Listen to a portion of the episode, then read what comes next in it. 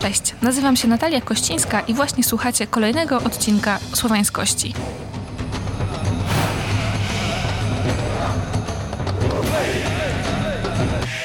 Postanowiłam dzisiaj otworzyć nowy cykl odcinków. To cykl, który zatytułowałam Słowańskości na marginesie. No i jak już się spodziewacie po takim tytule, on będzie dotyczył przede wszystkim literatury, książek, powieści, książek bardziej naukowych, popularno-naukowych, e, ciekawych historii i wszelkich tego typu rzeczy, w których pojawiają się słowiańskie motywy. To w gruncie rzeczy wcale nie jest taki nowy pomysł, bo jak wiecie, nagrałam już odcinek o słowiańskich powieściach, w których polecałam Wam kilka tytułów, e, od, od których po prostu warto zacząć, ale uznałam, że to za mało. W ogóle wiecie, kiedy na początku interesowałam się słowiańskością, to pomyślałam sobie, że będę czytać wszystkie książki z nurtu takiej fantastyki słowiańskiej, które będą pojawiały się na rynku. I ja w ogóle nawet e, używałam specjalnego określenia na tę literaturę, mianowicie slaftazy. E, które wymyśliła moja znajoma z forum pisarskiego. I ja w ogóle przez długi czas byłam święcie przekonana, że wszyscy znają to pojęcie i wszyscy się nim posługują, e, dopóki gdzieś na Facebooku nie wyprowadzono mnie w błędu i okazało się, że tylko ja go używam. I ludzie zazwyczaj nie wiedzą, co mam na myśli, kiedy mówię o slaftazy. No więc chciałabym wytłumaczyć, że Mam tutaj na myśli książki, przede wszystkim fantastykę, no bo stąd ten element e, slaftazy, które zawierają w sobie jakieś elementy, motywy słowiańskie. No i kiedy zaczynałam się interesować tą tematyką, to postanowiłam sobie, że będę czytała wszystko, co tylko wychodzi na rynku właśnie w tym nurcie. I w 2013-2014 roku to było banalne, bo tych książek było niewiele. Dwie, trzy rocznie, o ile w ogóle. A potem sytuacja się skomplikowała. Potem jeszcze okazało się, że te książki wcale nie są wszystkie takie dobre, jak mogłyby być. No i doszłam do takiego momentu w życiu, że muszę je po prostu wybierać. I nie dam rady przeczytać wszystkiego, bo jest to fizycznie niemożliwe. Tym bardziej w momencie, w którym ostatnio czytanie nie idzie mi najlepiej, bo ciągle mnie coś rozprasza i bardzo jest mi trudno skupić się na tekście pisanym. No ale ponieważ tych książek jest tak wiele, no to trzeba jakoś wybierać, trzeba znaleźć jakiś klucz. No i ostatnio, kiedy mieliśmy okazję rozmawiać e, z pismem folkowym, no i ostatnio stwierdziłam, że no dobrze, to w takim razie wezmę to na siebie i spróbuję Wam jakieś książki polecać, ewentualnie odradzać, jeżeli okaże się, że to, co trafiło w moje ręce, raczej nie nadaje się do czytania, bo są i takie tytuły i dzisiaj o jednym takim Wam też zresztą opowiem. Kto śledził mojego Instagrama i relacje na Facebooku, ten już na pewno wie, jaką książkę mam na myśli, ale nie będę wyprzedzać faktów. Przejdę do niej za chwilę. I korzystając też z okazji, że mówimy w ogóle o słowiańskiej fantastyce, chciałam Wam przypomnieć, że 10 lipca odbywa się pierwszy konwent fantastyki słowiańskiej, Slavicon. Będzie odbywał się online, więc e, nie musicie nigdzie jechać. To jest super. To jest fantastyczne. Spotkamy się w internecie i będziemy rozmawiać przez cały dzień o słowiańskiej fantastyce. Wśród gości jest wielu autorów, są też osoby, które są które są powiązane z kulturą ludową i w ogóle z całym tym słowiańskim świadkiem, nie tylko od strony literackiej, ale nie będę Wam tutaj teraz robić wielkiej reklamy. Możecie sprawdzić na Instagramie, na Facebooku, wpisując Slavicon. Tam znajdziecie wszystkie informacje i od razu tutaj chylę czoła przed Martą Krajewską, która wymyśliła i zorganizowała to przedsięwzięcie. Marta, jesteś wielka, zdecydowanie. Swoją drogą, też na początku lipca jest premiera e, ostatniej części cyklu Wilcza Dolina. Więc e, myślę, że w takim razie niedługo mi się zbierze kolejny materiał do opowiadania, bo no, nie wyobrażam sobie tej książki nie przeczytać. Ale do rzeczy. Na dzisiaj przygotowałam e, trzy teksty, które przeczytałam w ciągu ostatniego roku, gdyż tak jak już mówiłam, mam pewien kryzys czytelniczy i tych książek pojawia się stosunkowo niewiele w ostatnim czasie ale udało mi się takie trzy wybrać, o których chciałabym Wam opowiedzieć. Pierwsza z nich to jest książka, którą zdecydowanie odradzam. I to nie jest powieść, to właściwie nie wiem, co to jest. Poradnik to miał być, no bo raczej nie pozycja popularno-naukowa, tak sądzę. A potem mamy dwie powieści, dwie współczesne baśnie, które wywołują we mnie zdecydowanie cieplejsze uczucia niż ta pierwsza książka. No więc e, słuchajcie do końca, żeby dowiedzieć się, co warto przeczytać, bo zacznę od tego, czego jednak nie. No i pierwszą książką, o której chcę Wam opowiedzieć, jest, jak już zapewne się domyślacie, Słowiańska Wiedźma. Ja w ogóle nie planowałam tego czytać. To znaczy, spojrzałam na opis, stwierdziłam, że kompletnie mnie to w ogóle nie interesuje i, i dam sobie spokój, a potem zaczęłam natrafiać na fragmenty tej książki, na jakieś bardzo zachwycone opinie i stwierdziłam, że no, no nie, okej, okay, no dobra, no to ja muszę zajrzeć, co to jest, bo skoro to robi aż taką karierę w internecie, no to coś musi być na rzeczy. Udało mi się tę książkę pożyczyć. No i przyznaję, nie dałam rady. Nie doczytałam jej do końca. Dotarłam mniej więcej do połowy, resztę sobie przekartkowałam. E, ale właściwie to, co znalazłam, to już e, bardzo wyraźnie mi powiedziało, że to nie jest najlepsza książka na świecie. W zasadzie ona, w zasadzie można ją zdyskwalifikować po jednej prostej rzeczy, to znaczy tam na końcu pojawia się coś, co chyba miałoby być niby bibliografią. Nie mam pojęcia. No i wśród tych polecanych książek autorka wymienia pozycję Tomasza Kosińskiego, wydawanego przez wydawnictwo Bellona. Jeżeli słuchaliście mojego odcinka o Wielkiej Lechi, to zapewne rozumiecie, dlaczego w tym momencie się krzywię. Tomasz Kosiński jest niestety jednym z naczelnych tzw. Tak turbolechitów i nie należy za bardzo wierzyć temu, co on pisze. Więc w momencie, w którym e, Dobromiła Agiles poleca książkę, która ma bardzo wyraźną łatkę pseudonauki, no to ja nie wiem, co możemy tam w środku znaleźć. No ale stwierdziłam, że jednak sprawdzę. No i zaczęłam czytać. No i na początku pomyślałam sobie, że okej, okay, no dobra, nie jest źle, bo mimo, że ten język, którym ona pisze, jest taki bardzo prosty, wręcz banalny, to ona bardzo wyraźnie zaznacza, że to wszystko, co opisuje w książce, to jest jej autorska ścieżka duchowa. To znaczy, ona nie twierdzi, że ktoś tak powiedział i tak jest. No i okej, okay, to zapowiadało się całkiem nieźle i jakby poczułam się trochę też spokojniejsza. No ale potem okazało się, że to nie do końca tak i że to jej takie, mm, no nie wiem, e, zastrzeżenie na początku ono wcale nie broni tej książki i to nie jest tak, że jak ona napisała, że to jest moja autorska wizja, to już może sobie napisać wszystko. No bo nie, dlatego że w dalszej części tej książki ona bardzo mocno próbuje udowodnić swoje tezy, na przykład wszędzie na siłę szuka troistości rozumianej jako dziewica, kobieta, starucha, nawet tam, gdzie, gdzie niekoniecznie ona jest e, widoczna i no ale ona ją tam widzi. Przeskakuje też gdzieś tam bardzo mocno pomiędzy różnymi tematami i trudno stwierdzić, co jest przytaczaniem jakichś faktów, a co jej ich interpretacją.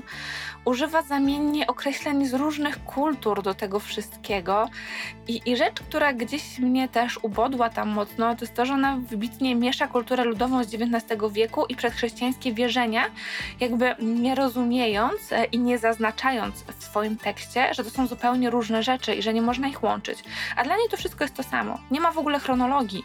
Podaje nam informacje, rzekomo fakty, ale w ogóle nie ma tam jakiegoś takiego zarysowania, że, że to się zmieniało na przestrzeni dziejów. Czyli raz podajemy coś z XIX wieku, raz z X i okej, okay, że niby to jest wszystko to samo. No nie, to nie jest okej. Okay. Zdecydowanie to jest bardzo nie okej. Okay że użyję takiego sformułowania.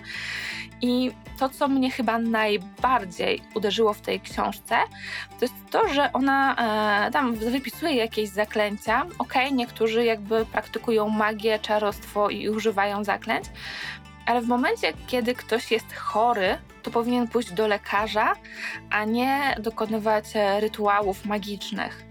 I to jeszcze takich niesprawdzonych. I to jest rzecz, która uderzyła mnie w tej książce najbardziej, że tak naprawdę Dobromiła Agiles poleca pewne bardzo niebezpieczne rzeczy. Po prostu. A do tego wszystkiego jeszcze wrzuciła przepis na koktajl żercy, który składa się ze szpinaku. Szpinak jakby jest mało słowiańskim warzywem, pochodzi z Azji i mimo wszystko, nawet gdy dzisiaj o nim myślimy, to nie kojarzy nam się zbytnio swojsko, tak jak dobry ziemniak, który owszem przybył do Europy w XVI wieku, no ale bardzo mocno zakorzenił się już w naszej kulturze. Szpinak taki nie jest. I z jednej strony fajnie, że ona jakby pokazuje, jak można te pewne dawne rzeczy, te elementy wierzeń i kultury łączyć ze współczesnym sposobem życia.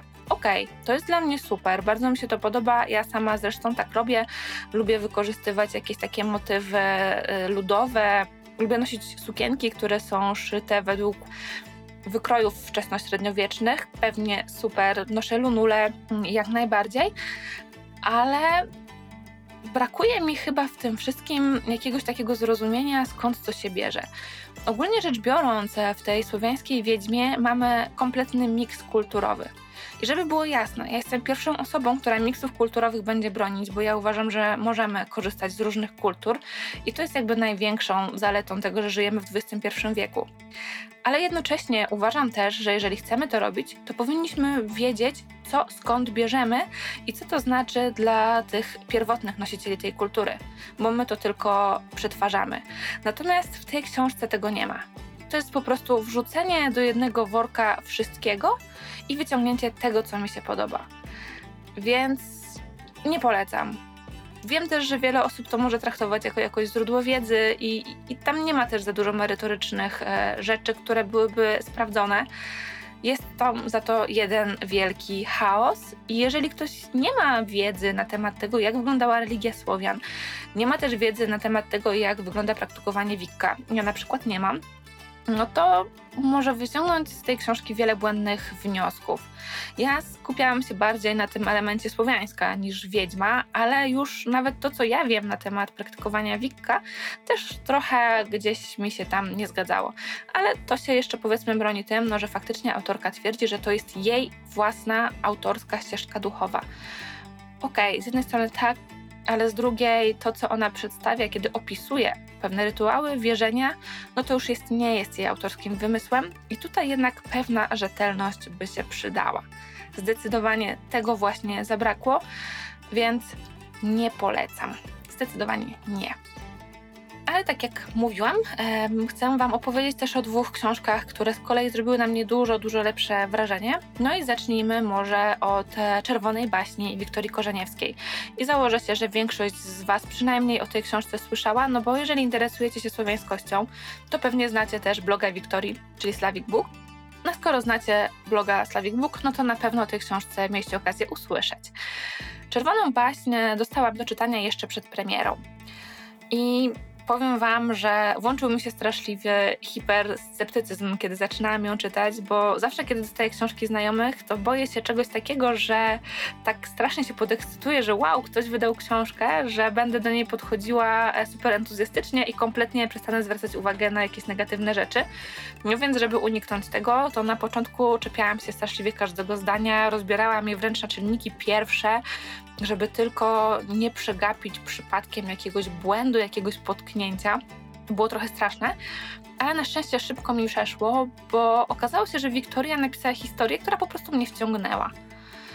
Kiedy czytałam o wchodzeniu do lasu, kiedy czytałam o tych wszystkich przygodach, które spotkają główną bohaterkę, to pomyślałam sobie, ojej, ja chcę wiedzieć, co będzie dalej. No i okazało się, że siłą rzeczy książka się sama obroniła nawet e, mimo, że bardzo chciałam, żeby jednak e, gdzieś tam ją mocno, mocno skrytykować. No ale mam, mam jeden zarzut. E, w sumie stosunkowo niewielki, ale jednak. A mianowicie chodzi mi tutaj o jedną z postaci, która bardzo, ale bardzo przypominała mi postać z trylogii Zimowej Nocy Katrin Arden. I chodziło tutaj o, o Moroskę, który już właśnie w tej trylogii Katrin Arden kompletnie nie przypadł mi do gustu. To znaczy, bardzo nie lubię tego typu bohaterów, którzy e, no nie wiem, są takimi trochę zimnymi draniami chyba, którzy w gruncie rzeczy mają ciepłe, kochające serce. Tak e, bym to najprościej określiła i założę się, że mnóstwo z Was w tym momencie się oburzy i powie, że się nie znam. I pewnie macie rację. To jest jakby mój własny, e, prywatny podobania, że takich bohaterów nie lubię. Więc to nawet nie to jest zarzutem, że, że bohater mi się nie podobał, co bardziej właśnie te podobieństwa, że, że tego, że po prostu czytałam Czerwoną Waśń i widziałam Moroskę to, to było dla mnie trochę zbyt, e, zbyt podobne, ale założę się, że dla wielu z Was, których trylogia Arden zachwyciła, no to akurat to podobieństwo będzie niewątpliwą zaletą. I, w sumie to rozumiem. Natomiast to, co mnie osobiście zachwyciło, to to, jak ciekawie można opowiadać baśnie na nowo. Mm, to znaczy, ja w ogóle swego czasu interesowałam się troszeczkę retellingiem, narracjami klasycznych baśni i to jest niesamowite, co w ogóle robi z nimi współczesna kultura. Nie wiem, pewnie kojarzycie jakieś filmy, seriale, w których właśnie podchodzimy do, do klasycznych historii w zupełnie nowy sposób. No i u Wiktorii jest właśnie to, że mamy, mamy znane motywy, które wszyscy kojarzymy z dzieciństwa, z baśni, ale one są opowiedziane z innej perspektywy. I ta perspektywa bardzo mi się podoba. To znaczy, były momenty, w których pomyślałam sobie, o nie, jak to się mogło w ogóle wydarzyć? Nie, ja nie chcę, wycofajmy to, zróbmy coś innego. No ale to już jest opowiedziana historia i już się tego nie dało zrobić, więc musiałam zostać ze swoim smutkiem i, i, i jakimś takim też chyba szokiem, tak bym to ujęła. Ale tak, to chyba właśnie jest to, czego chciałabym od literatury, żeby jednak gdzieś w jakiś sposób mnie dotykała i, i robiłam, i żeby wywierała na mnie wrażenie, tak. Jeszcze mówiąc e, o Czerwonej Baśni, powinnam wspomnieć o tym, jak bardzo jest to słowiańska powieść. I powiem, że nie bardzo. To znaczy, są tam oczywiście motywy zaczerpnięte z naszego rodzimego folkloru. Znajdziecie tam postacie, które kojarzymy z demonologii ludowej, które pojawiają się w innych stricte słowiańskich tekstach. Natomiast ja osobiście widzę tutaj e, miks kulturowy, przy czym akurat w tym pozytywnym sensie, że, że to jest jednak ta renarracja baśni, a baśnie są no, wspólne już dzisiaj dla całej tej kultury europejskiej, nie tylko słowiańskiej.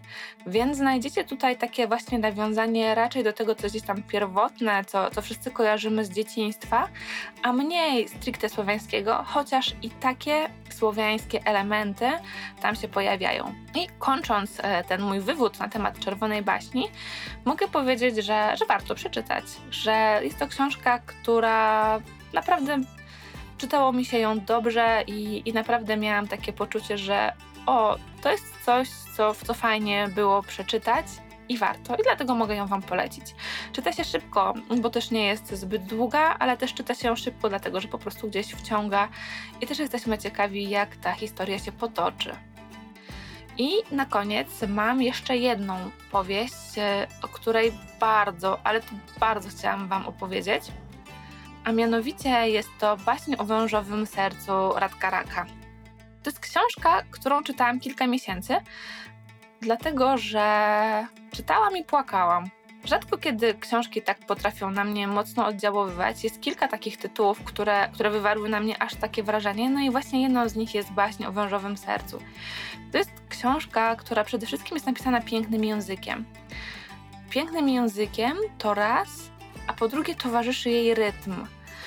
Ona jest taka jakby, jakby śpiewana, jakby to była opowieść wędrownego dziada.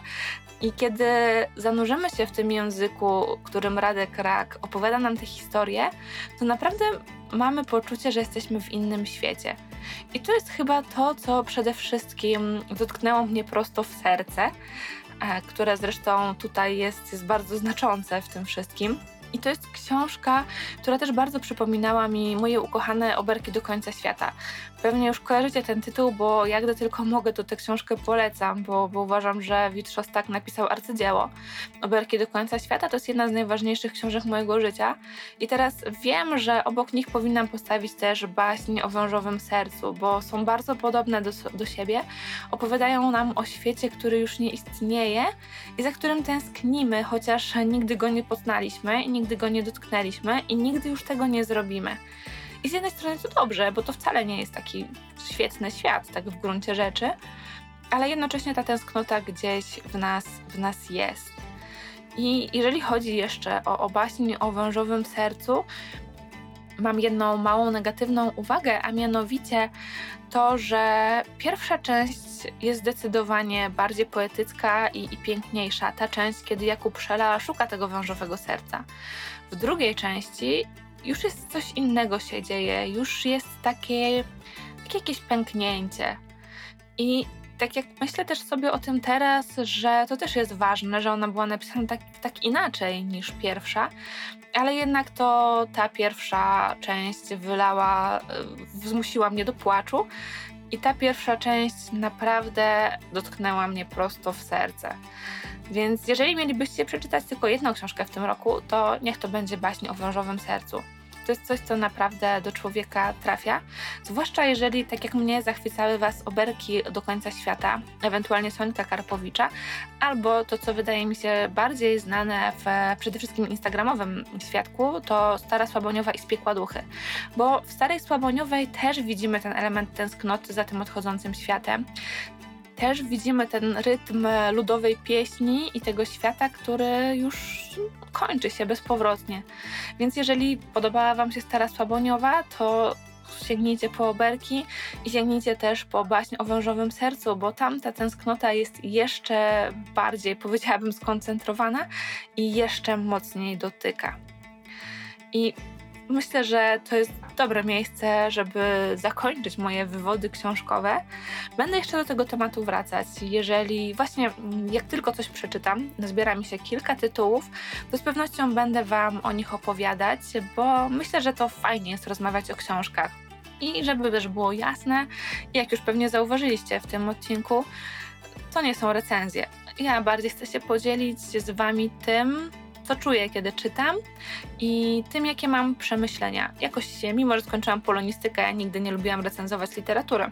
Z muzyką szło mi zawsze trochę lepiej, mm, więc i tutaj nie będziemy mieć formy recenzji. To raczej będą moje luźne przemyślenia o książkach. A tymczasem idę szykować kolejny odcinek dla Was. E, już teraz mogę zapowiedzieć, że będzie to rozmowa z bardzo ciekawą osobą na bardzo ciekawe tematy, a mianowicie już niedługo usłyszycie rozmowy o słowiańskich tatuażach. No i dowiecie się, czy w ogóle coś takiego istnieje, jak te słowiańskie tatuaże. O tym wszystkim już niedługo. Dzięki Wam za uwagę. Trzymajcie się. Cześć.